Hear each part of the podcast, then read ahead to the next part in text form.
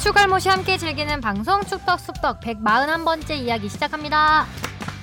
안녕하십니까 주영민입니다. 안녕하세요 주시은입니다. 안녕하세요 박진영입니다. 네, 오랜만에 돌아온 이정찬입니다. 와. 와우. 이정찬 기자 패럴림픽 취재하고 또 갔다 와서 일주일 또 재택근무 네. 네. 하고 왔습니다. 아. 쉬지 못하시고. 그동안에 하성준 기자 정말 수고 많았고요. 네, 네. 손흥이 수고 많았죠. 어, 어땠어요? 패럴림픽 취재는 또 남다른 느낌이 있잖아요. 어, 좀 타신 것 같아요. 아 그래요? 네. 그, 패럴림픽 좀 근데 타나? 패럴림픽은 그런 것 같아요. 그 좀 그래도 취재하면 할수록 보람도 좀 있고 그리고 조금 더 왠지 이 대회가 끝나고 나면 조금 더 나은 사람이 되어 있지 않을까라는 음. 그런 좀 스스로만의 그 생각 뭐 그렇게 나은 사람이 되지는 않지만 그러고 음. 한번 취재한다고 근데 조금 더 그냥 세상을 보는 눈 과 시선이 좀 달라지게 되는 계기는 되는 것 같아요. 음, 좀 좀 착한 회로들을 많이 구는 네. 거죠. 음. 네. 음, 특히 이번에는 관심이 더 많았잖아요. 네. 도쿄올림픽부터 시작을 해서 보면 성적보다는 그 과정과 그. 도전 자체에 큰 의미를 두면서 패럴림픽이 그야말로 도전으로 똘똘 뭉쳐 있는 그렇죠. 대회니까 네. 정말 이야기거리도 많고 아 다만 이제 좀 결과가 좀 더 좋았으면 좀 더 취재하는데 어 고민을 하지 않았겠죠. 덜 했겠죠. 고민도 아. 좀덜 되고 아무래도 좀 힘도 좀 나죠 현장. 그렇죠. 죄송합니다. 현장에서 성적이 막 나오고 막 금메달도 나오고 막 이러면은 조금 더 힘이 좀 음. 나긴 하는데 아, 자꾸 잘 안 되고 그러니까 조금 아쉽고 안타깝고 더 그런 부분이 있었습니다. 개인적으로는 한국 엘리트 체육이 굉장히 큰 위기라고 생각합니다. 음. 그렇죠. 왜 그럴까요? 패럴림픽 올림픽도 그랬지만 저는 뭐 아주 가깝 간단하게 보면은 우리보다 유럽 국가들이 좀 더 코로나를 마음 편하게 대하기 시작하면서 음.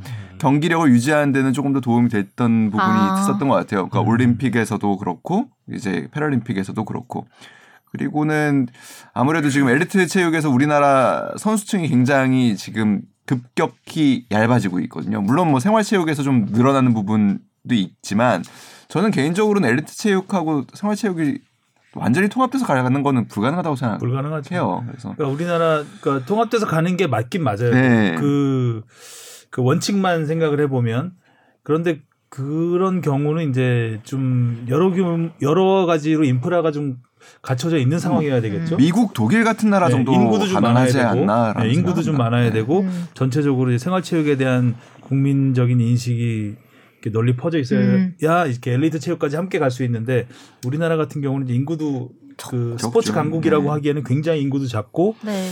지금 우리 인구의 이 정도의 성적을 내는 거는 대단한 거잖아요. 네. 음. 근데 이 성적을 유지하기 위해서는 생활체육만 활성화해서는 어려워요. 어렵죠. 네, 그렇게는 그게 현실이죠. 안 될 거라고 그런 생각합니다. 걸 좀, 어, 좀, 이렇게 정책을 좀 이렇게 시행하는 쪽에서 좀 더 인지를 할 필요가 있다는 생각이 갈수록 들긴 해요. 그죠? 네, 그리고 음. 좀 선택과 집중도 좀 필요하지 않나. 그리고 좀 메달 이게 뭐 그 동안에 많이 나왔던 방법이기도 한데 좀 더 우리가 관심을 갖고 그래 메달이 좀 더 유망한 종목에 좀 더 집중적으로 투자를 하는 것도 방법이 될 수 있지 않을까라는 음. 생각은 개인적으로 합니다. 여러 가지 방향성을 가지고 좀 접근을 해야 될 필요가 있지 않을까. 라는 생각이 들었고요. 자, 이제 축구로 가봅시다. 네. 어, 댓글들이 좀 많이 왔고, 고맙습니다. 무엇보다 주시은 아나운서가 많이 운, 음. 운 덕분에 질문들이 많이 들어왔습니다. 네. 드디어 앙을 할 수 있겠네요. 네. 자, 댓글부터 가보겠습니다. 네, 씩씩이 님이요. 1차전은 유럽에서 온 선수들이 시차와 체력적으로 힘들 거라는 게 예상이 되는데 그래도 고집 부려가며 선발로 뛰게 하고 참 이해할 수 없는 벤투의 포메이션입니다. 예측 가능한 선발을 고집하니 다른 나라 감독들이 파악하기 쉬웠다고 봅니다. 벤투 감독 자기 살자고 손흥민을 힘들게 하는 것 같습니다. 3차전부터는 국대 이원화 했으면 좋겠습니다. 음, 다음이요. 걸어서 20층까지 님이요. 해외 파들의 시차 적응 문제가 이번 예선전에도 드러난 걸로 보이는데요. 혹시 4차전 1안전 장소를 9차전과 바꿔서 4차전을 서울 9차 4차전을 서울 9차전을 이란에서 하는 시도를 혹시 하고 있진 않나 질문드립니다. 이 바- 맞바꾸는 걸 말씀하시는 것 같아요. 우리 입장에서 마지막 두 경기를 다 원정으로 하는 부담이 있긴 하지만 주력 선수들의 역시차를 고려하면 차라리 중동에서 하는 게 낫지 않나 싶고 이란은 마지막 두 경기를 다 홈에서 할 수 있는 장점이 있으니 우리가 제안하면 마냥 거부하진 않을 것 같기도 해서요. 음. 일정 변경이라는 게 그렇게 쉬운 일은 아닙니다. 음. 그러니까 뭐 경기 시간을 바꾸는 정도는 가능하지만 장소를 바꾸는 일은 사실 전례를 찾기도 음. 쉽지 않은 일이에요. 이번에 됐던 거는 아주 드문 경우예요. 그리고 쉽게 되지도 않았다고 합니다. 그러니까 음. 처음에 우리가 이제 레바논에 많은 자료들을 보내줬다고 그래요. 야, 우리나라에서 1월에 하면은 니네 진짜 힘들다. 큰일 난다. 어. 우리도 1월에는 경기를 안 안 한다. 한다. 근데 니네 그렇게 따뜻한 나라에서 진짜 니네 우리 1월 평균 기온은 몇 도인지는 아냐. 그래서 진짜 자료들을 많이 뽑아줬다고 그러는데 그래도 이거 왠지 그, 그런 제안을 받으면 다들 그렇게 생각하거든요. 속는 느낌. 아, 어, 맞아. 이거 왠지 얘네한테만 쪽으로. 장사하죠. 어, 어. 이거 얘네가 유리해서 이렇게 하는 것 같은데 그래서 싫다고 그랬대요. 근데 꾸준히 계속 이거 진짜 우리만을 위한 게 아니고 공장군 맛볼래? 어, 너네들에게도 이거 부- 굉장히 유리한 부분이다. 이거 이렇게 하다가 진짜 사고 나고 다칠 수도 있다라는 거를 이제 결국에는 레바논도 객관적인 그 기온을 보면은 안 받아들일 수가 없는 부분이어서 그렇게 된 거고 근데 이제 이란은 10월이기 때문에 네, 우리가 뭐, 거는 뭐 딱히 내세울 자료가 많지 없죠. 않을 것 같아요. 없죠. 10월 날씨 좋죠? 음. 네, 또 좋습니다. 중동 입장에서는 오히려 이렇게 경기를 좋은 만들게 하는 게 또 이득이 될 수도 있으니까 그들한테는. 아니 그리고 일단은 그 초반에 어떻게든 홈 경기를 더 치르는 게 사실 유리합니다. 그렇기 때문에 이란이 그걸 바꿔줄 가능성은 제가 보기에는 없고 그리고 우리도 그렇게 얘기할 명분이 없습니다. 없어. 예. 명분이 없다. 네. 너나드리님 슈틸리케 감독은 통역시켜서 댓글까지 보셨다고 하던데 벤투 감독님도 지금의 국민들의 반응을 알까요? 대표팀 이원화가 필요하다는 의견이 많은데 축협 고위 관계자들의 말이 잘 전달이 될까요? 뭐 질문이 여러 가지네요. 일단은 대표팀 이원화 얘기는 뒤에서도 할 수 있는 기회가 있을 뒤에서 것 같아서. 네, 할거 하면 될 것 같고 벤투 감독님이 지금의 국민들의 반응을 알까요?라고 물어보시는데 슈틸리케 감독 통역이 지금 벤투 감독 통역입니다. 네. 얼굴 익숙하신 분. 네, 다른 분이 아니고 그리고 뭐 기본적으로 그런 통역의 업무 중에 하나이기 때문에 물론 뭐 야 나 이런 거 안 궁금하니까 갖고 오지 마라고 하지 않는 한 어, 잘 알고 있어요. 근데 벤투의 특징이기도 합니다. 벤투는 지금까지 어느 나라에서도 그 나라 언론과 그렇게 관계가 좋았던 적은 없습니다. 음, 근데 벤투의 또 장점도 있습니다. 그러니까 벤투가 그런 이유는 기자들과 일단은 거리를 굉장히 두는 편이고요. 그리고 기자회견에서 굉장히 재미없고 매력적이지 않은 인터뷰들을 하기 때문에 그리고 또 기자들의 뭐 비판을 뭐 그냥 뭐 어떻게 보면 조금 임기응변식으로 넘어가는 부분도 있기 때문에 사람들이 그렇게 언론들이 좋아하지는 않는 부분이 있고 그리고 어느 나라에서나 고집불통 이미지가 좀 있었기 때문에 언론들은 좋아하지 않지만 개인적으로 벤투 감독 중에 인터뷰에서 제가 높게 평가하는 부분은 거짓말을 하거나 쇼를 하지는 않습니다. 음. 이 사람의 특징입니다. 그러니까 그 실제로 협회에도 그런 얘기를 했다고 해요. 협회에서 몇 번 얘기를 했대요. 야, 그 나라에 왔으면 그 나라 언론들과의 관계도 좀 생각을 하고 좀 부드럽게 이야기할 수 있는 부분도 있고 그렇지 않냐라고 이제 몇 번 건의를 했지만 나는 분명히 얘기하지만 거짓말을 하지 않겠다. 어떤 질문이 들어오더라도 솔직하게 답변하겠다. 음. 하지만 쇼를 하지는 않겠다. 라는 게 이제 그분의 철학이어서 어 뭐 좀 답답한 부분이 있죠. 그리고 좀 아쉬운 부분도 있고 기자 입장에서는 아 그리고 방송 기자 입장에서는 특히 이분의 멘트를 쓰기가 굉장히 어렵습니다. 일단 매력적이지 않고요. 제목이 나오지 않아요. 음. 그리고 어 자, 솔직히 좀 언어가 좀 아무래도 그렇다 보니까 최근에는 영어로 많이 예, 하더라고요. 예, 예.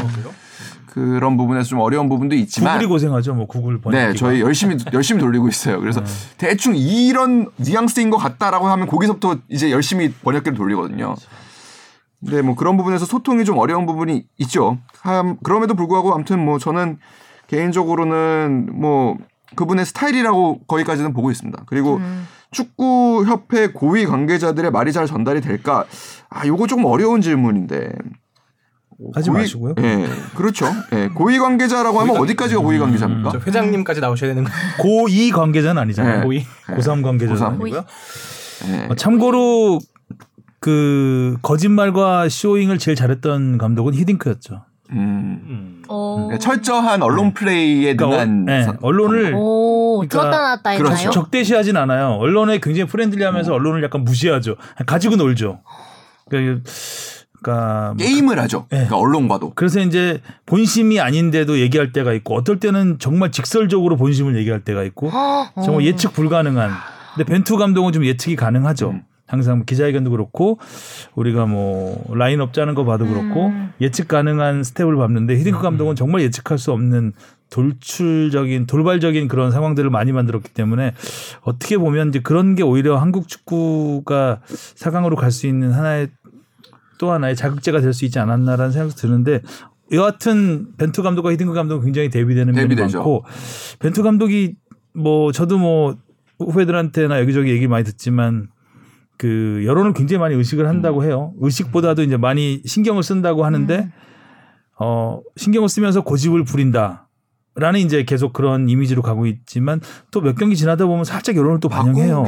예. 살짝씩 그런 면이 좀 있다는 어, 차이가 좀 있는 것 같아요. 고위 관계자 말은 제가 보기에 때 다음 질문하고 좀 연결되는 것 같으니까 거기서 네. 대답할게요. 뜻정님이 밴드 감독님은 기술위원회 분들과 소통하는지가 궁금합니다. 소문으로 듣기로는 기술위원회가 추천하는 선수 등을 전혀 거들떠도 안 본다고 들은 것 같습니다. 경주마처럼 자신의 고집과 생각으로만 전술을 짜니 실패하는 것 같습니다. 유연하고 융통성 있게 전술과 또 선수 선발이 되었으면 합니다. 추가 댓글까지 함께 읽을게요. 손흥민, 남태희, 권창훈, 황의조까지 부상이라니 10월 최종 예선부터 걱정 한가득이네요. 벤투의 플랜 B는 딱히 없는데 선수 컨디션 관리라도 잘해주세요. 그 뭐 이런 인상이 있죠. 그 벤투 감독은 뭔가 누가 얘기해도 잘 안 들을 것이다. 아, 자기 뭐 고집대로 자기 고집대로. 할 것이다. 라는 이미지가 분명히 있습니다. 그런 이미지를 개선을 하기 위해서 노력을 해야 되는 거는 사실이지만 사실 근데 이렇지는 않아요. 음. 이렇게 뭐 안, 말을 안 듣고 그런 사람은 아닙니다. 일단 그, 어, 과거 이제 우리 조직하고는 좀 달라진 부분이 있습니다. 과거에 이렇게 기술위원회가 있었지만 지금은 기술발전위원회라는 곳과 국가대표 전력강화위원회라는 곳이 분리되어 있습니다. 기술발전위원회는 17세 이하의 선수들, 그러니까 지금 이용수 위원장이 있는 맡고 있는 그러니까 전반적으로 우리나라 육성과 관련 선수들의 육성과 관련한 정책을 수립하는 곳이고 국가대표 전력 강화위원회는 가장 큰 일은 아, 그 이제 김판곤 위원장을 주축으로 해서 국가대표 각급 국가대표 감독의 선임을 하는 역할이 사실 제일 크죠.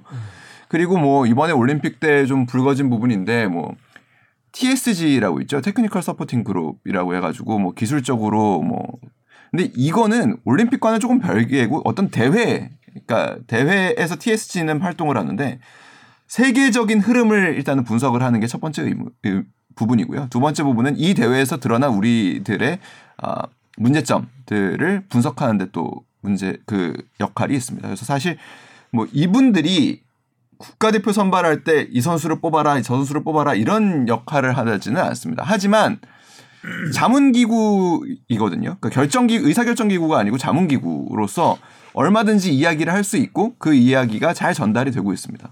그러니까 국가대표 전략강화위원회는 절대적으로 벤투 감독과 운명을 함께하는 운명 공동체예요. 이들이 벤투 감독을 선임했고 벤투 감독이 사실상 만약에 실패를 한다면 같이 책임을 지셔야 될 분들이기 때문에 어, 그런 부분에서 뭐 소통이 안 되거나 뭐 갈등을 빚거나 그런 거는 아닌 것으로 제가 알고 있습니다. 자 질문으로 가보겠습니다. 무엇이든 물어보세요. 아, 음. 축돌이 TV님인데요. 제가 착각했나 보네요. 이상한 질문을 했었네요. 이번에는 제대로 질문을 할게요. 축구화를 구경하다가 포지션별 축구화 스터드 개수가 다르다는 점을 발견했는데요. 포지션별로 축구화 스터드 개수가 다른 까닭은 무엇일까요? 근데 요게 그 진짜 최근 한 몇 년 전에 제가 기억하기로는 한 7, 8년 전까지는 진짜로 그랬어요. 막 그 선수가 뛰는 유형 그리고 포지션에 따라서 스터드 개수, 모양 같은 게 다 달랐습니다. 어, 이게 정석처럼 내려오는 얘기 아니었나요? 뭐 수비수든 뽕이 더 많고 막 공격수는 뭐 속도가 더 빨라든가 적고 뭐 이런 얘기 되게 많이 들었었던 것 같은데 어릴 때. 반대죠. 그러니까 수, 네, 그 수비수 아니 수비수 네. 같은 경우에는 아무래도 좀 안정감이 중요하기 때문에 스터드 수가 좀 적은 걸 사용하죠. 그러니까 아. 왜냐면 그래야 깊이 박히니까요. 어. 그러니까 적으면은 압력이 더 높아지잖아요. 그리고 긴걸 쓰죠. 그러니까 그런 부분이 있는 거고 아, 그 이제 방향 전환이 많은 선수들 같은 경우에는 스터드 개수가 좀 더 많다거나 아 그러니까 아무래도 뭐 미드필더 포지션에서 어 근데 이제는 그냥 개개인의 사실은 선호도로 많이 바뀌어가는 추세예요. 그리고 뭐 중앙 수비수라고 이제 예전처럼 그렇게 뛰는 경, 거리가 적거나 그렇지 않잖아요. 중앙 수비수도 많이 뛰는 선수가 있고 중앙 수비수 중에서도 스프린트를 하는 선수가 있고 그렇다 보니까 그렇습니다. 근데 과거에 뭐 예를 들어서 손흥민 선수 같은 경우에는 그 스터드가 그냥 일자가 아니라 L자 모양 박힌 거 선호하고 그랬었죠. 그러니까 아무래도 좀 균형이 좀 잘 잡히고 접지력도 좋고 그런 거를 선호하고 뭐 그랬었는데 뭐 최근에는 그냥 자기가 제일 자기 말에 맞는 것들을 찾아가는 부분이 많은 것 같아요. 제가 보기에는 음, 딱히 포지션별로 구분되어 있는 건 아니고요. 자기 뛰는 유형, 뭐야 그리고 자기가 이 축구화를 신었을 때 조금 더 덜 미끄러지더라. 그러니까 자기가 그게 자기 근육하고도 다 연결돼 있는 아. 부분이거든요. 음, 그 자기 스타일이 스프린트 유형인지 네, 네. 어, 개인기 유형인지 네, 뭐 이런 네. 식으로 그러네요. 재밌는 질문이었던 것. 저는 스터드 개수라고 제목이 돼 있어서 음, 역시 축돌이다운 질문이다. 딱 이 나이 때 어. 궁금해했던 것들을 질문하고 저는 몰랐어요. 있어요. 자, 이 네. 스터드 개수가 달랐었는지도 어, 저도. 몰랐고. 저 이 나이 때 기억나거든요. 친구들끼리 막 그 축구화 사거나 풋살화 사면은 음. 야뽕뽕 몇 개 달려 있냐 막 이런 걸막 친구들끼리 묻고 아. 했던 기억이 있는데 그래서 아 야구에서는 이제 포지션별로 글러브가 다르거든요. 다. 그렇죠. 음, 어. 그런 것처럼 아 또 축구화에서 이런 차별화가 있구나. 그리고 근데 그것도 달라요. 그러니까 그 경기장이 어디 어디냐에 따라서 땅의 음. 컨디션, 아. 잔디의 컨디션에 따라서도 축구화를 또좀 어제 다르게 울산 경기처럼 그렇죠. 떼짱이 그냥 막 어, 그런 경기는 널빤지처럼 사실은 빠지면 조금 깊은 게 조금 좋죠. 그렇겠죠. 아무래도. 아, 네, 스터드. 미- 들 미끄러지겠죠. 덜 미끄러지니까 예, 맞아. 한 스터드- 50cm는 돼야 될 것 같은. 못 나옵니다. 못 못 나오죠. 나오죠. 못 나오. 밖에서. 그 자리에서 차야지 제자리에서. 잔디와 함께 박힐 수 있어. 세상에 그런 축구를 상상하다니. 자, 네. 그다음이요. 네, 이경섭 씨가 질문을 보내주셨습니다. 안녕하세요. 축덕숙덕 애청자입니다. K리그 관해서 질문 드립니다. 코로나19 확진자가 발생한 팀의 수년 경기가 월드컵 재밌다. 예선 기간에 진행됐습니다. 만약 대표팀에 차출되는 선수가 국가대표 소집 직전 경기에서 경고 누적 퇴장을 당하고 소속팀 다음 경기가 대표팀 소집 기간에 진행하는 경우 퇴장당한 국가대표 선수의 출장 정지 징계는 수년 경기 때 소화되는 건가요? 아니면 대표팀 소집 기간이 끝나고 진행되는 경기에 출장 정지가 발생하는 건가요? 이거 좀 어렵죠. 네. 그러니까 이게 말, 근데 말로만 상식- 들으면 좀 상식적으로는 당연히 인정될 것 같은데.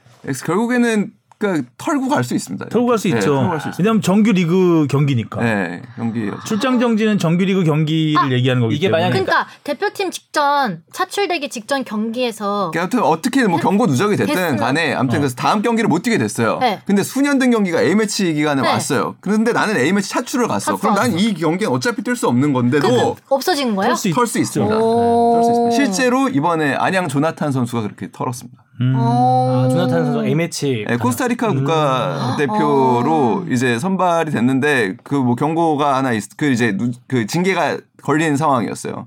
근데 뭐 털었습니다. 근데 뭐 구단에서는 그래요. 구단에서 어차피 우리 못 쓰게 된 거니까 똑같은 거 아니냐라고 얘기하지만 저는 또 다르게 생각하면은 그래도 아. 징계를 한번 털었으니 구단 입장에서는 어떻게 보면 이득 아니냐라는 생각입니다.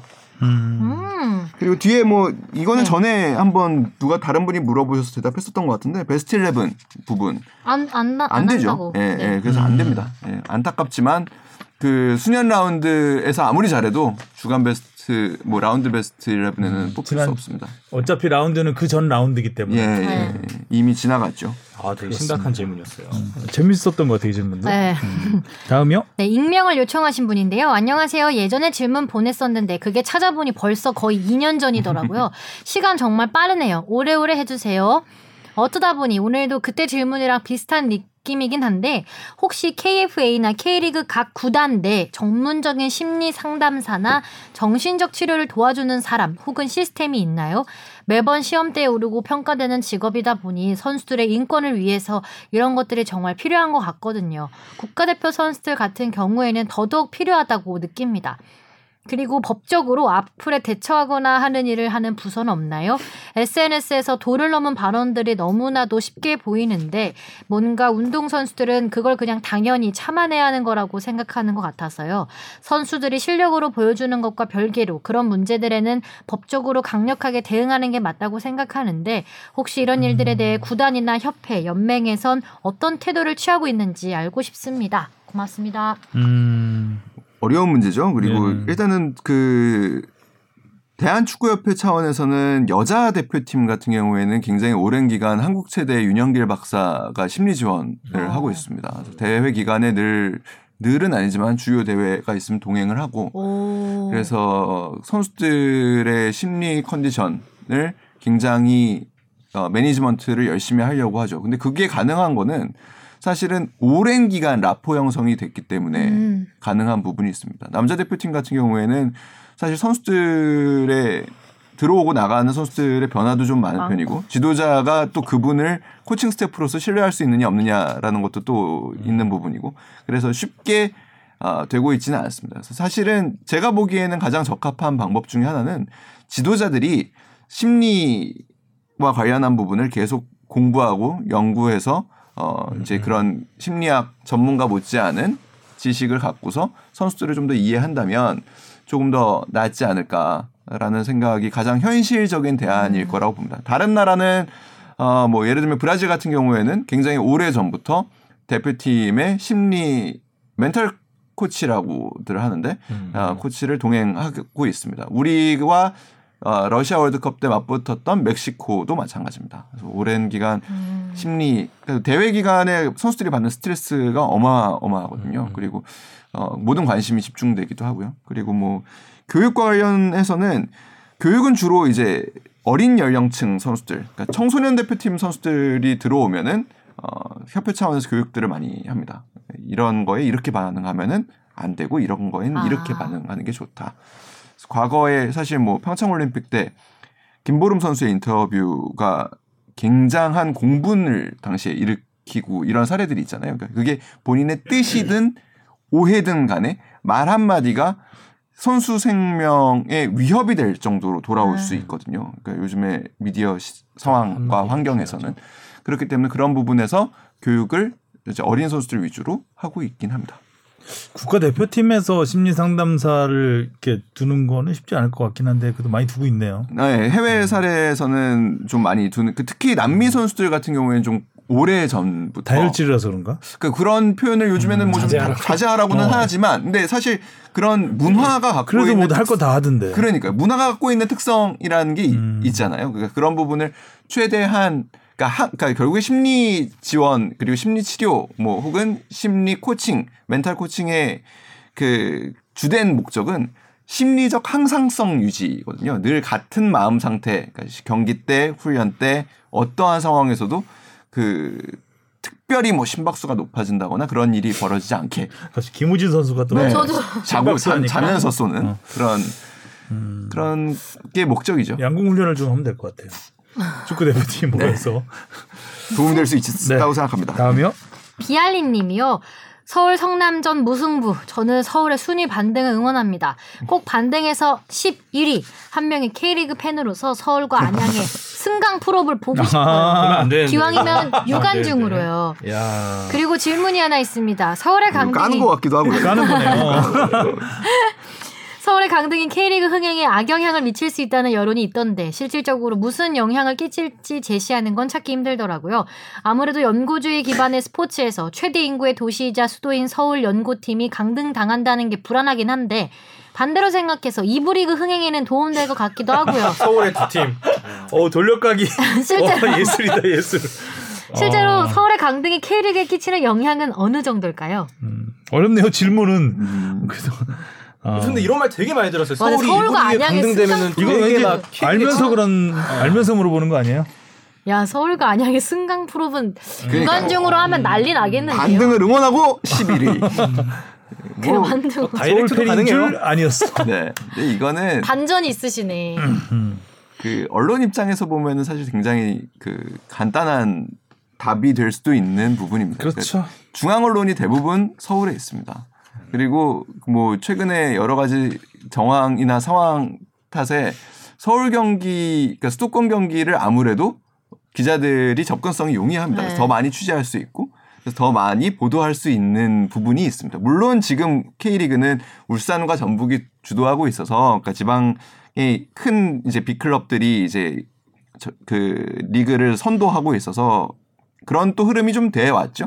그런 부분은 있지만 프로야구를 보더라도 수도권에 사실상 절반의 팀들이 몰려 있는 거거든요. 그러니까 그렇게 본다면은 우리 인구의 또 분포나 어, 관심이나 이런 거를 본다면은 그래도 서울의 팀이 잘하면 그래도 어느 정도 리그 흥행 면에서는 맞아요. 예, 낫지 않나라는 생각이 그리고 이부에서 이부 흥행하면 리그 되니까. 흥행에 도움이 될 것 같다고 하셨는데 이거는 그냥 액면 그대로 생각을 하신 것 같고 음. 어, 일부 리그 때 일부 리그에 이기 때문에 서울에 관심이 더 많은 거죠. 기본적으로.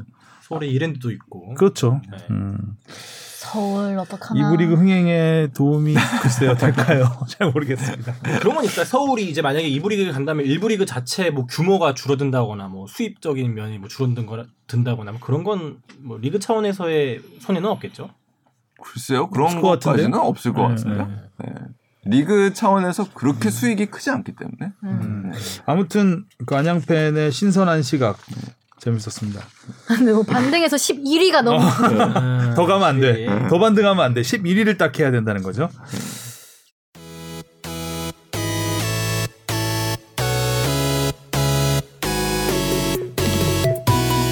여러분은 지금 축덕 속덕을 듣고 계십니다. 잊지 말고 하트 꾹.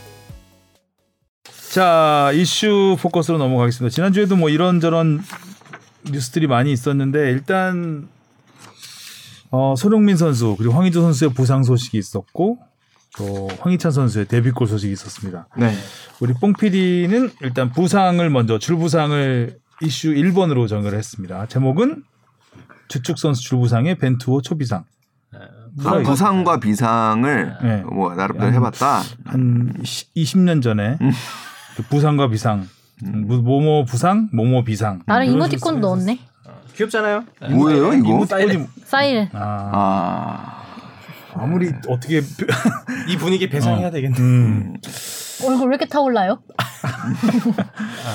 아, 일단 손흥민 선수는 뭐 부상인 상태로 넘어갔기 때문에 네. 그 정도가 어느 정도냐 이게 가장 큰 관심이잖아요. 네. 최근에도 어, 좀 일단 뭐 뭐- 업데이트된 소식을 네. 말씀드리면 별로 업데이트되지는 않았지만 그래도 마지막 그 방송 들어오기 전에 그래도 좀 뭐 관계자라고 할 만한 분들한테 좀 전화를 돌려봤는데 아직 이렇게 팀 훈련에 합류하고 있는 상황은 아니래요. 어, 그럼 심각한 건가요? 그러니까 제일 처음에 부상이 났을 때는 뭐 거의 뭐 그러니까 크리스타 팰리스 전에 출전할 수 있을 정도로 경미한 부상이다라고 알려졌는데 생각보다는 심각한가 봐요. 어, 두 가지가 다 맞을 것 같아요. 일단은요, 그 손흥민 선수가 그 전에도 한번 저한테 지나가면서 이렇게 한 얘기이긴 했는데, 진짜 몸 상태가 어디 한 군데 안, 안 아프 게 경기에 나가는 날은 음. 1년에 한 다섯 번? 음. 그러니까 늘 선수들은 어딘가 한 군데는 다 아프니까. 아픕니다. 근데 기본적으로 손흥민 선수는 경기 출전에 대한 의욕이 굉장히 강하고 그리고 영리하게 경기를 해서 큰 부상을 잘 피하고 음. 그리고 아버님과 그 스스로 같이 하는 그 몸 관리 프로그램들이 좋아요. 굉장히 자기에게 적합한 자기만의 루틴들을 많이 갖고 있고 뭐 예를 들면은 경기를 뛴 다음 날에는 무조건 그 경기장에 box to box 15회를 정, 자기가 정한 시간에 왕복을 하면서 회복을 한다든가 어. 이런 루틴들이 굉장히 나름대로 체계적이고 어, 과학적으로 준비를 하고 있는 본인들만의 계획이 있는 거죠. 근데 그러면은 지금 종아리 상태는 과거에 다쳤을 때보다 더 안 좋은 상태냐? 그거는 아니라고 해요. 그거는 아닌데 과거보다 아무래도 몸에 대한 관심과 걱정이 조금 더 높아진 상황인 것 같아요. 저 전보다 나이도 나이도 있고 그리고 이동. 그 지금 최종 예선이라는 긴 어떻게 보면 흡- 호흡의 대회를 계속 치러야 되고 매달 서울과. 뭐 서울 원정. 예, 원- 그다음에 중동 원정을 음. 왔다 갔다 하면서 경기를 치러야 하는 또 상황에서 토트넘도 이제 시즌 시작이라는 상황에서 아 이제는 내가 그냥 뛰고 싶다고 뛰면 그냥 뛰면 안 되겠구나라는 거를 조금 느낀 상황이라고 해요. 그래서 좀 더 어, 신중하게 에, 음. 준비를 하고 있다고요. 음. 근데 첼시전에 맞추고 있다고 합니다. 21차 시전 네. 추석 연휴죠. 뛰어야 할 것 같아요. 네. 지난번에 팰리스전 아, 보니까 아주 현명하게 없어. 대처하고 네. 있는 것 같아요. 음. 네, 아 그냥 크리스타 팰리스전에 손흥민 선수 없으니까 경기력이 처참하더라고요. 음, 그렇죠. 네. 그렇죠. 그렇죠. 몰랐나요? 어 그리고 이제 황의조 선수, 근데 손흥민 선수는 일단 서, 이미- 서 울에서 알고 있었지만 황의조 선수는 우리가 그 고통스러워하는 모습을 봤기 때문에 음, 어, 심각할 것 같다라는 음. 생각이 좀 들어요. 음, 뭐 황의조 선수는 근데 일단은 뭐 주변에서 얘기로는 그렇게 심각하지는 않은 거라고 얘기를 하고 있기는 해요. 근데 그러게요. 제가 볼 때는 뭐 이 선수도 이랬던 적이 그렇게 많지는 않거든요. 그러니까 전례가 그렇게 있- 있었던 선수는 아니고. 근육 부상이라는 거는 대부분 과도한 상황 사용에서 옵니다. 그렇죠. 타박이 아닌 이상은. 네. 음. 그래서 지금 많이 선수들이 피로가 누적된 상황이라는 거를 알 수 있고 그리고 실제로 한국에 있었을 때는 편도염 증상도 좀 있었다고 하죠. 그러니까 결국에 결과적으로 체력과 그 몸의 컨디션이 지금 좋지 않은 거는 분명해 보여요. 그러니까 이번에 그 부상당한 선수들 보면 손흥민, 권창훈, 황의조, 남태희 선수까지 있는데 다 부위가 뭐 종아리 아니면 허벅지 이런 근육 쪽에 관련된 부상이더라고요. 이게 뭐 진짜 외부적인 압력에 의해서가 아니라 피로가 결국 누적돼서 이런 부상이 발발했는데 이런 팀에서는 좀 그러니까 국가대표팀 와서 관리가 조금 소홀했는지란 의심도 좀 들더라고 이 정도로 많이 생기니까. 그렇죠. 이틀 만에 경기 출전하는 것 자체도 굉장히 그거 쉽지 않은데. 무리였고 특히 이제 황의조 선수 같은 경우는 보면 올림픽 때도 최고의 폼은 아니었거든요. 음. 그러니까 보면 그 프랑스 리그에서 좋았잖아요 지난 그렇죠. 시즌에 좋았다가 점점 점점 조금씩 조금씩 안 좋아지는 네, 안 좋아지는 게 살짝 살짝씩 보이기 시작하더라고요. 근데 이제 본인은 본인은 이제 태극마크 달고 의욕을 불태워봤지만 결국 의욕을 못 따라가는 거죠 몸이. 그렇죠. 음. 그 무리하면 탈 납니다. 음. 그러니까 사람은 기계가 아니기 때문에 뭐 잘 된다고 더 쓴다고 해가지고 더 잘 되고 그런 거는 순간적으로는 가능할지 모르겠지만 결과적으로는 탈이 납니다. 근데 아 그 부분은 조금 와, 저도 만약에 내가 벤투였다면 다른 방법을 쓸 수 있었을까라는 생각이 결과적으로는 이라크와의 1차전이 사실 굉장히 중요했거든요. 그러니까 아무래도 레바논과의 2차전보다는 1차전 이라크전이 더 중요하다고 벤투 감독도 생각을 했을 테고 그런 상황에서 우리나라에서 가장 기회를 많이 창출할 수 있는 선수 손흥민. 그리고 우리나라에서 가장 골 결정력이 좋은 선수 황의조. 이 두 선수를 수- 제외하고 스타팅 라인업을 꾸린다라는 거는 쉽지는 않았을 거예요. 그리고 그 선수들이 아주 뭐 그러니까 컨디션이 아주 진짜 못 뛰는 상황이거나 아니면은 훈련 중에 큰 부상이 발견된 게 아니라면 결과적으로는 아쉬운 판단이 됐지만 어쩔 수 없지 않았을까라는 생각은 좀 듭니다. 어쩔 수 없었을까요 과연? 저도 뭐- 약간 생각이 다르긴 한데 아, 안, 쓰- 안 써요? 그러니까 그 안쓸 수도 있다. 스타팅에 네. 이라크 전에 후, 그러니까 수- 후반 교체 그렇죠. 같은 식으로. 아, 저는 해외파들이 한국에 와서 첫 경기를 제대로 뛴 적이 별로 많이 어, 못 본 것 뭐 같아요. 그렇긴 하죠. 그래서 특히 잔디 때문에 더 아. 그런 면이 또 있어요. 우리나라 잔디가 또 유럽 잔디와 많이 다르기 때문에 항상 해외파들이 와서 경기를 뛰고 나면 잔디가 문제가 많. 꼭 한마디씩 네. 해요.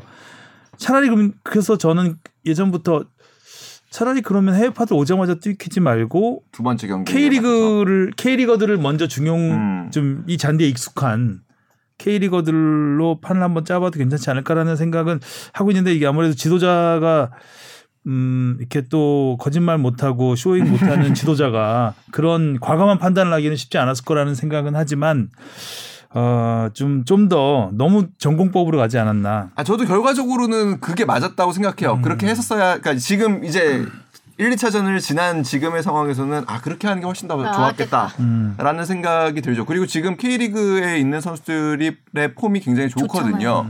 어, 반대로 유럽은 이제 시즌이 시작해서 사실 그리고 팀과 선수의 컨디션이 같이 지금 좋은 선수는 사실 그 당시에는 손흥민 선수 정도 뿐이었어요. 근데 뭐 아까도 나왔지만 그러니까 이게 A매치 기간이 되면 보통 일요일에 경기를 치릅니다. 네. 그러고서 월요일에 출발을 출발하죠. 합니다. 그럼 혹은 혹은 일요일에 바로 출발을 하더라도 월요일 혹은 화요일에 선수가 도착을 합니다. 그럼 어쨌든 간에 그날 하루는 없는 거고요. 거죠.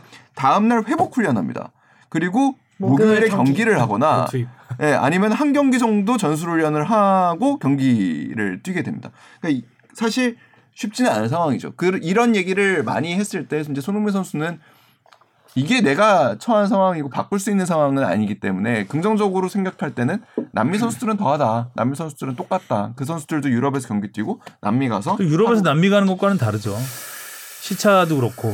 저희는 또 중동 원정이 또 음. 있으니까 또 와서 그런 부분도 또- 있죠. 네. 그러니까 이제 우리가 이제 유럽하고는 너, 많이 떨어져 있는 곳에서 뭐 언제나 그랬지만 음, 계속해서 이런 문제는 앞으로도 해외파들이 문제예요. 유럽에서 예, 예. 활동을 하면 항상 우리가 이제 맞닥뜨려야 될 문제이기 때문에 에, 우- 해외에서 하는 선수를 좀 더 효율적으로 활용하자는 측면이잖아요. 저도 효율적으로 음. 활용하는 90분 동안 효율적으로 활용하려고 음. 하면 안 되고 정말 필요한 타이밍을 감독이 잡아야 된다고 보거든요.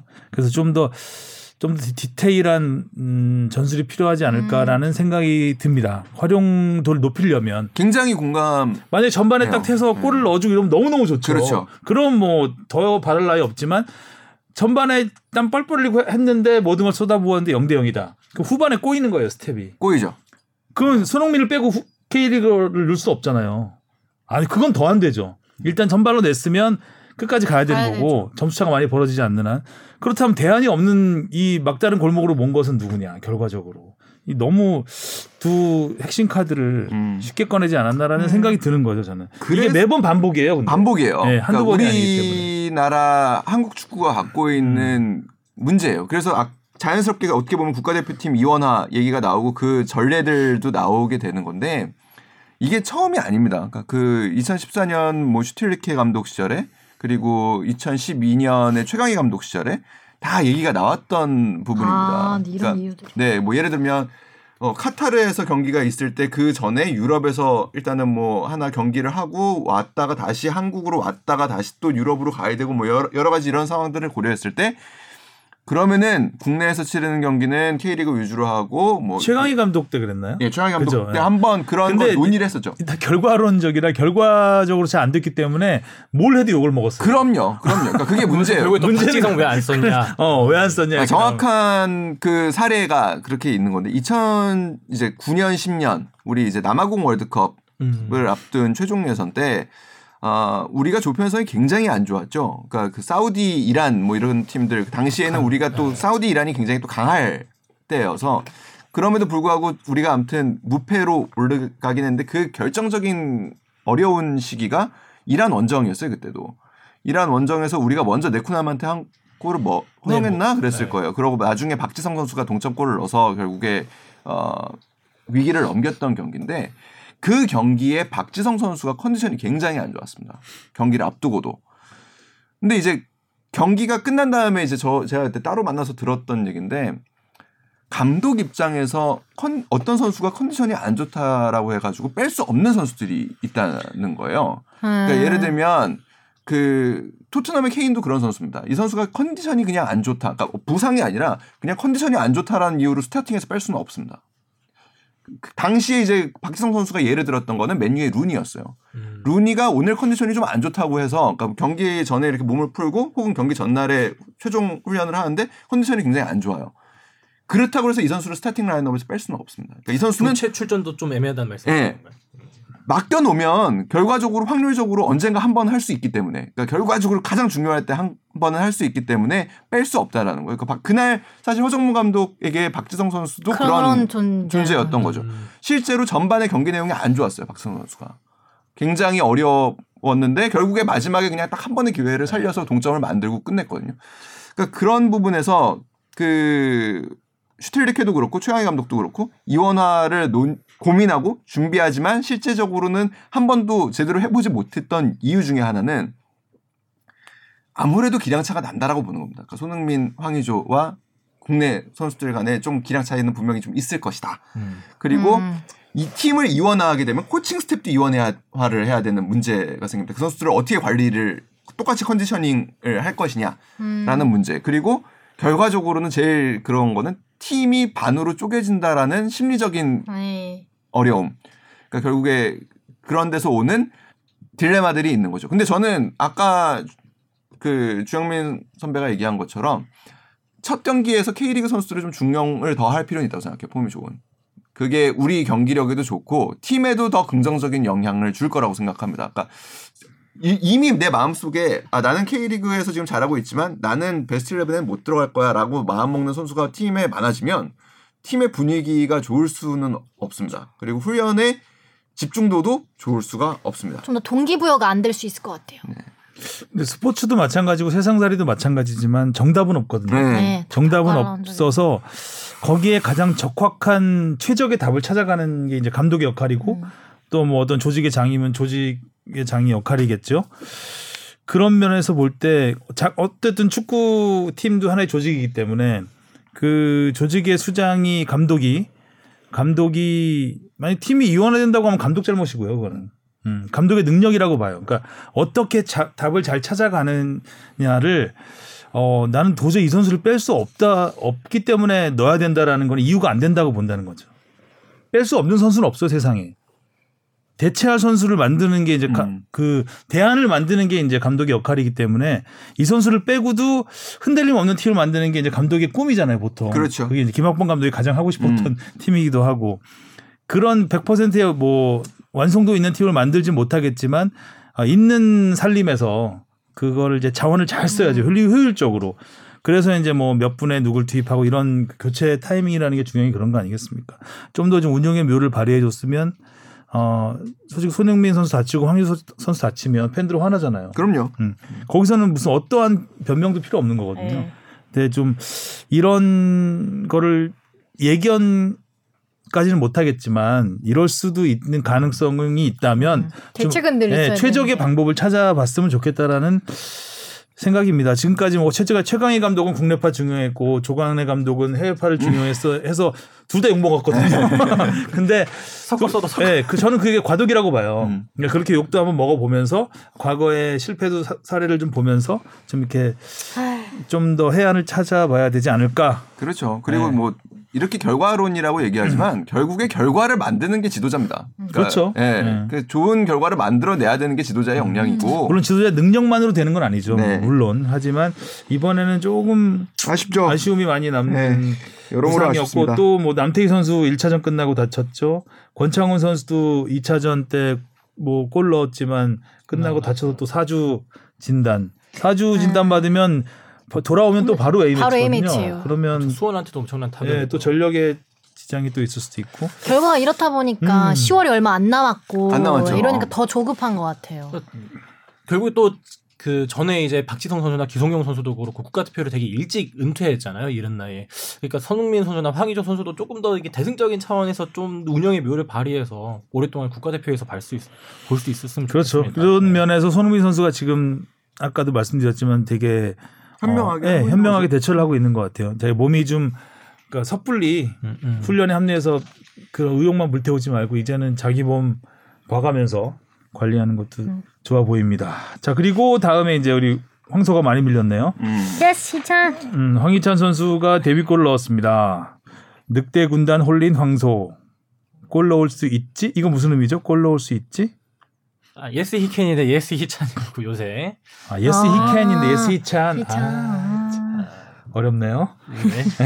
오늘 자꾸 이렇게 제목에 덧칠을 많이 하게 되는데 음, 무리수란 얘기죠. 그렇죠. 덧칠 많이 하면 무슨 그림인지 몰라요. 나중에. 잘해. 어, 황희찬 선수가 시간이 많지 않았는데 아, 교체 네. 투입되자마자 기회가 찾아왔습니다. 어, 역시 그 돌파력은 음.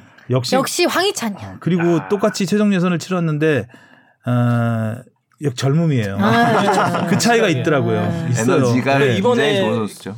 터키 간 김민재 선수 김민재 선수도 그렇고. 잘하잖아요. 96년생 라인들이 그냥 그게- 본인의 폼을 그대로 보여줬던 것 역시 같아요. 젊음이 회복력을 말해주는 거예요. 나이가 깡패죠. 음. 황희찬 선수 어쨌든 뭐 아주 바로 그냥 첫 경기부터 강렬한 인상을 심었습니다.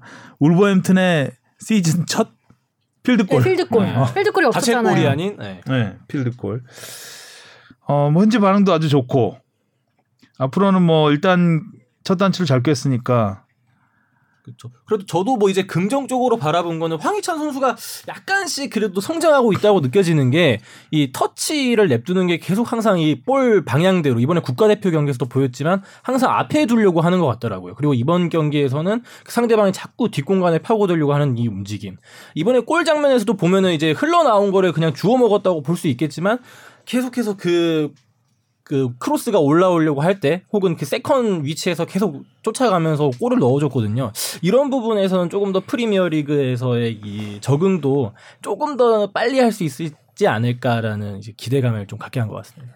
저는 그러니까 누누이 강조하지만 축구는 굉장히 emotional한 스포츠라고 생각하거든요. 그러니까 첫 경기에서 교체 투입해서 골을 넣는 것만큼 이 선수가 팀에 빠르게 적응할 수 있는 맞아. 방법은 음. 없습니다. 아무리 락커룸에서 내가 활발하게 아, 뭐. 이야기를 잘하고 진짜 뭐 말만 하면 빵빵 터지고 훈련 때 뭐 뭐 바이시클 킥을 해서 골을 넣든 말든 경기에서 경기에서 보여주지. 골을 넣는 것만큼 공격수가 빠르게 팀에 녹아들 수 있는 건 없거든요. 음. 그러니까 그런 면에서는 굉장히 좋은 첫 발을 뗀 거죠. 그러니까 우리가 두고두고 아쉬워하는 것 중에 하나가 이동국 선수가 미들스비로 처음 갔을 때 첫 경기에서 굉장히 좋은 슛을 했는데 그게 골대를 골대 때렸죠. 맞았었나요? 네. 그러니까 결국에 그게 만약에 골대 안으로 들어갔으면 이동국 선수의 인생이 바뀌었을 거라고 생각하는 사람들이 사실 많습니다. 그런 장면들이 아, 많죠. 어. 그것도 있고 뭐 98년 월드컵 때 이동국 선수의 슛도 아 네덜란드 있었고 네덜란드 슛. 네, 또 네덜란드 이승우 골. 선수의 스페인 데뷔전이었나요? 데뷔골이 될수 음. 있었는데 그게 옵사이드였죠.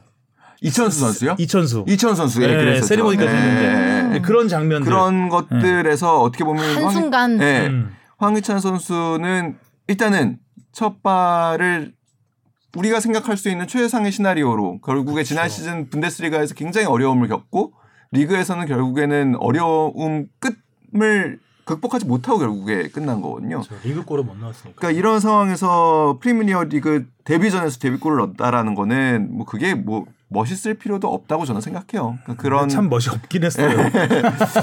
멋이 많이 없었죠. 네. 라고 한 번 더 차고 안 들어갔나? 한 번 더 차야지.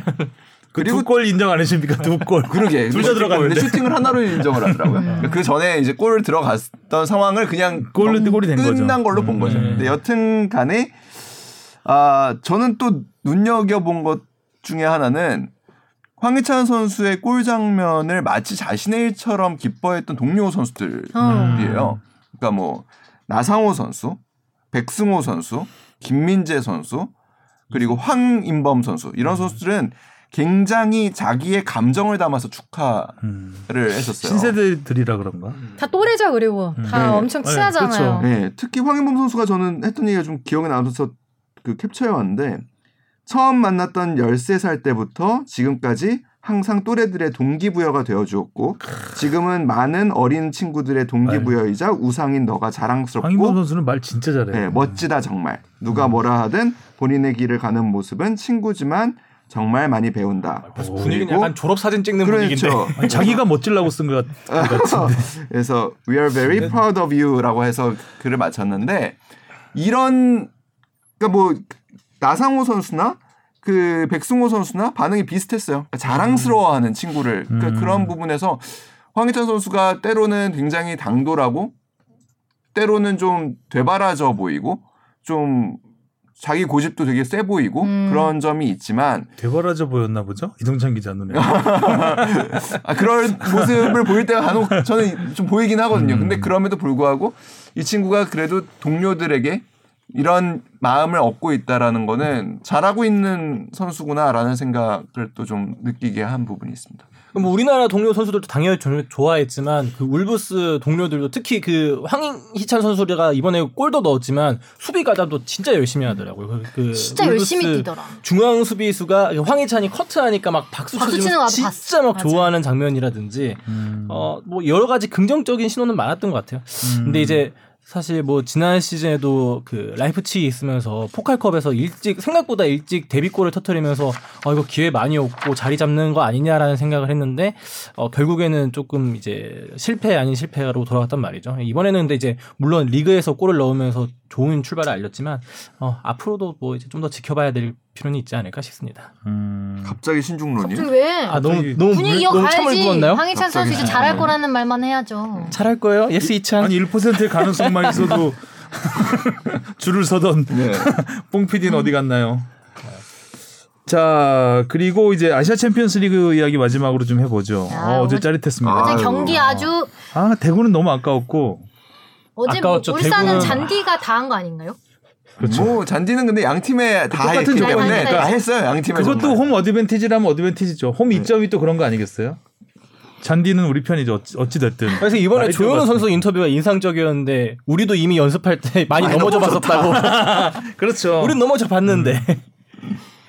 조현우 선수의 마지막 선방. 아, 제가 그걸 볼 때 아 왠지 조윤 선수가 하나는 막을 수 있을 것 같은 거예요. 그쵸. 왠지 음. 그 마지막에 막고 막 하는데 음. 야, 제가 소름 조현우 돋았어요. 선수가 그렇게 카리스마 있게 포효하는 어. 장면은 처음 본것 본것 같아. 같아요. 이렇게 약간 좀 항상 밝은 이미지잖아요. 음. 이렇게 허허 웃는 느낌인데. 뭔가 하얗시고. 오, 예. 근데 야, 이번엔 진짜 울산과 가와사키의 경기는 사실 이야기거리가 많았죠. 일단 두 팀이 그러니까 아시아 그 정상을 지난 시즌 아시아 정상에 섰던 울산과 J리그 정상에 섰던 가와사키의 가와사키. 대결이고 현재 K리그 일위. 1등 울산과 J리그 1등 가와사키의 대결이고 골키퍼. 양팀 수문장이 다 국가대표 우리 국가대표 출신이라는 2010 남아공 월드컵과 2014 브라질 월드컵 대표였던 아, 정성룡과 2018 러시아 월드컵의 수문장이었던 조현우의 대결이었고 그 결국에 그 둘의 대결이 관심이었는데 그 두 개의 대결로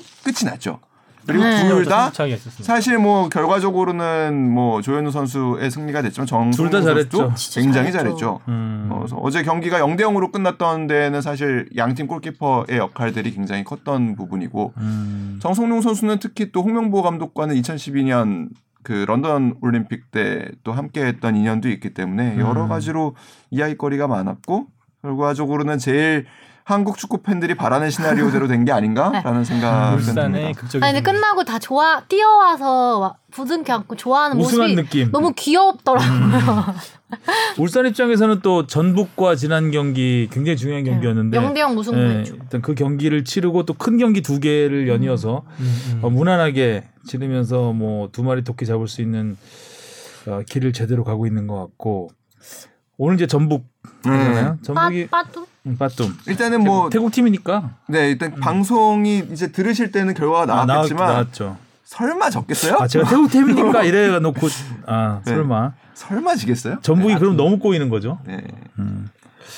제가 그 전에 한번 말씀드렸지만 올림픽 대표팀에서 송범근 골키퍼가 여섯 골을 먹으면서 그 트라우마를 극복하는 게 네. 중요하다고 했는데 저는 K리그 보면서 음. 가끔 좀 어이없는 실수도 나오죠. 계속해요. 나오고 있어요. 이번에 울산 경기 네, 울산 경기 때도 백패스 찬 거 킥도 실수했고 또 섣불리 나왔다가, 나왔다가 또 홍정호 선수가 막아준 네, 거죠. 그 정정호 선수가 한 골 완전 막아줬고 그런 걸 보면서 살짝 좀 불안불안한 느낌은 좀 있는 것 같아요. 본인은 좀 스스로도 위축이 좀 된 것 같고. 예, 어. 그게 잘 지워지지 않는다 그러더라고요. 그럴 거예요. 근데 음. 이제 뭐 그래서 어떻게 보면 아까도 얘기한 그런 심리 그 치료 심리 코치들이 필요한 게 그러니까 마음의 항상성이 지금 유지가 안 되고 있는 거라고 봐야 되거든요. 그렇죠. 네. 바로 그거죠. 네. 보통 이제 클럽에는 많이 있잖아요. 심리 상담사들이. 어, 클럽에는 대표팀에는 잘 모르겠는데 우리나라는 별로 없죠, 근데. 네. 마음의 항상성 쉽지 음. 않겠다. 평정심을 모든 스포츠가 마찬가지지만 평정심을 잃으면 끝이거든요. 맞아. 음. 벤치 흔들 흔들 필패. 벤치가 흔들리면은 필패하고요. 음. 음, 마음이 먼저 흔들리면 이길 수가 없습니다. 정송용 선수의 항상성은 어땠었나요? 그 전에 이제 갑자기요? 2010 너무 너무 파이아에서 끝났죠. 갑자기요? 너무 너무 넘어가 버렸나? 아, 정성용 골키퍼? 브라질 월드컵 이후 아뭐 브라질 월드컵도 그랬는데 이제 사실 그때 정성룡 선수도 제일 처음에 뜨기 시작했던 게 2010대 이운재 선수의 폼이 조금 떨어지는가 아니냐 이런 얘기가 나오면서 음. 정성룡 선수가 이제 기용되면서 경기 뛰기 시작했고 근데 국가대표 경기에 와서도 그렇고 소속팀에서도 뭔가 이게 잔실수나 이제 불안한 모습을 비추면서 결국엔 이제 fire로 끝난 음. 골키퍼가 됐는데 저는 이번 경기에서 정성룡 골키퍼도 공백이 좀 있었죠. 어떻게 있었죠. 보면 네, 네. 예, 대표팀에서 그 힘들었던 공백이 꽤 있었던 것 같은데요. 그러면서 김승규 선수로 넘어가고 어, 조현우 선수야 뭐 워낙 갑자기 떠오른 거의 뭐 월드컵 개막 직전에 주전이 된 거니까. 그렇죠. 예. 일단 순발력이 워낙 뛰어난 음. 선수고 정성용 선수는 나중에 제가 따로 한번 얘기를 해드릴게요. 이 선수는 갖고 있는 이야기거리가 굉장히 많은 선수입니다. 음. 이번 경기에서 저도 뭐 정성용 선수가 특히 저는 이동준 선수와 PK 장면 때 물론 첫 번째는 먼저 네, 나와서 막아. 이렇게 막고 또 찼지만. 그 다음 번에서도 이 수를 넣었을 때 와 이동준 선수의 킥을 정확하게 막아냈지. 예상하고 음. 막아내는 모습. 어 이런 부분에서는 어, 확실히 베테랑 이동주 선수가 킥을 하기 전에 그 떼짱 그 널빤지 같은 떼짱 가- 붙이느라고 힘을 너무 많이 썼어요. 저 벌초 나온 줄 알았어요. 아 근데 잔디가 난 지하가 있는 줄 알았어요. 들리나요? 거기 얼굴 들어 이렇게 사다리가 있을 것. 같은 느낌. 전 잔디를 그렇게 밑에를 본 적이 거의 널빤지. 응. 없었는데. 밀짚 모자 하나 씌웠으면 딱 그림이 맞았을 것아 같은데. 근데 그그 이동준 선수의 그 페널 그 승부차기는 정성용 골키퍼가 잘 막은 것도 있는데 이동준 선수가 엄청 잘 찼다고 하기에는 그렇죠. 조금 방향이 그렇잖아요. 예, 그렇긴 하죠. 너무 정면 아니었나요? 골키퍼? 약간 그렇죠. 그러니까 이미 첫 킥을 실수한 다음에 많이 이동준 선수도? 마찬가지예요. 항상성이 유지가 안 된 표정이에요. 그러니까 이미 아 맞아. 이미 이미 말렸어. 공- 공공과 예, 멘탈이 나갔습니다. 떼짱에서 이미 멘탈의 떼짱이 약간 뜯어진 상태에서 이걸 메우지 멘탈을 못 메웠네. 그래서 그거를 알고서 이청용 선수가 그러니까 실패하자마자 맞아, 가장 먼저 가져- 달려가서 어, 맞아, 달려가서 그러니까 뭐 그런 거 선배들은 아는 거예요. 그러니까 이 친구가 지금 심리적으로 음. 무너졌구나라는 게 음. 보이는 거예요. 맞아. 약간 안아주는 듯한 느낌이더라고요. 음. 근데 다시 가서 차라고 하니까 그게 네, 다시 찰게요, 형. 안된 느낌이긴 했어요. 아, 음. 그 잔디가 이동희 선수가 참 경기 내내 돋보였는데 그래도 그렇죠. 그죠? 예, 예. 그래도 이겼으니까 어린- 네. 이기면 그래도 그렇죠. 이런 경기를 이기면 그래도 좀 극복이 맞아. 좀 되는 편인 음. 또 바랍니다. PK 예. 앞에 서면 근데 PK 너무 전 제가 보는데 땀이 나더라고요. 음. 그러니까 베테랑 선수들이 되게 잘 넣어줬던 것 같아요. 이청용 선수도 제일 맞아요. 처음에 키커로 나왔었잖아요. 윤빛가람 선수 잘. 특히 저는 그 정성룡 선수와 이청용 선수가 둘이 섰을 때 그 남아공 멤버잖아요. 그 그림도 약간 이 음. dissolve 되기도 하고 맨 마지막에 이제 윤빛가람 선수 5번 키커로 네. 나와서 찼을 때는 어 윤빛가람 선수 그 디딤발을 자세히 보셨을지 모르겠지만 그 미끄러질 것까지 예상을 하고 약간 아. 어 그 위치가 다르면서 발을 조금 더 꺾. 꺾었던 게 그럼요. 그런 있더라고요. 잔디에서 그런 맞아요. 프리킥을 차던 선수이기 때문에 디딤발 요 감각은 아마 타고났을 거예요. 많이 미끄러져 봤을 많이 거고. 익혔을 것 같아요. 고기 그 부위 어느 부위를 밟아야 되는지를 알고 그렇지. 있죠. 예. 어. 근데 너무 웃겼어요. 잔디 클로즈업이 너무 음. 웃겼고. 뚝 떨어진 잔디. 네, 하필 그 spot이라고. 그리고 지난번에 저희 축덕수덕에서 울산이 잔디 맛집이라고 한번 홍보 하성룡 기자가 했던 것 같은데 다음 주 와서 아. 사과하시는 건가? 해야 될 것 같아요. 하성룡 기자는 거기가 생육이 잘 안 되는 자, 위치, 였다고 하필 어, 맛- 하필. 울산 입장에서만 맛집인 걸로. 음, 아, 울산 맛집. 예.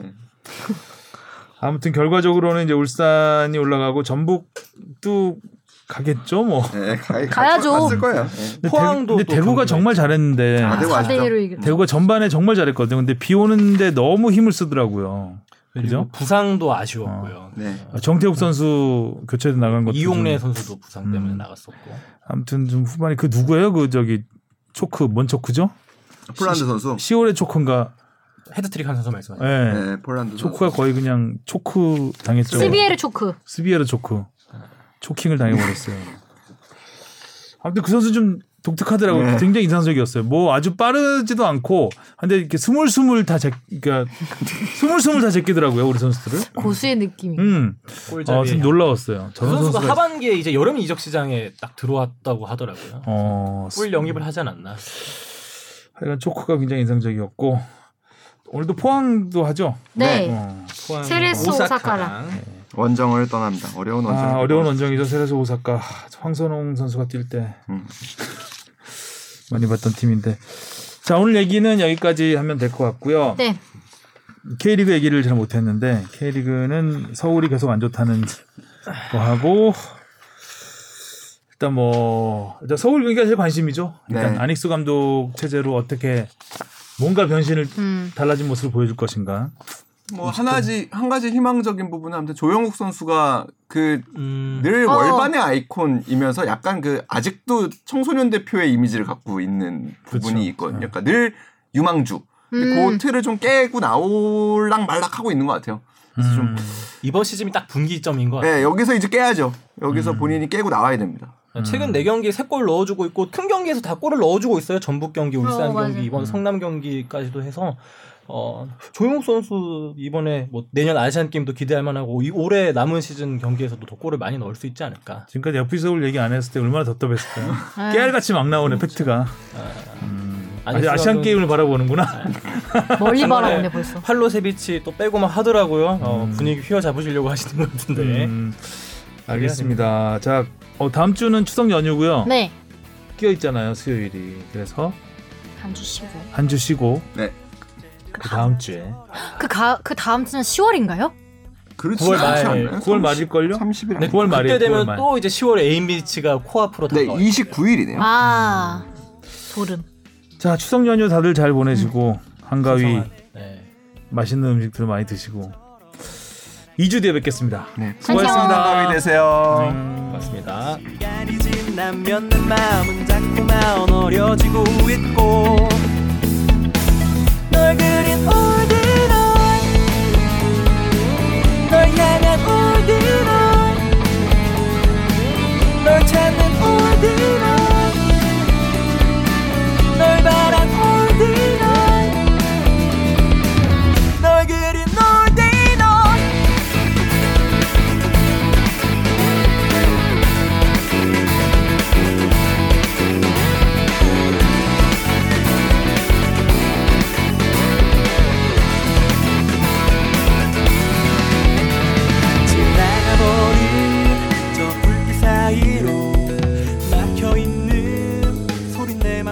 사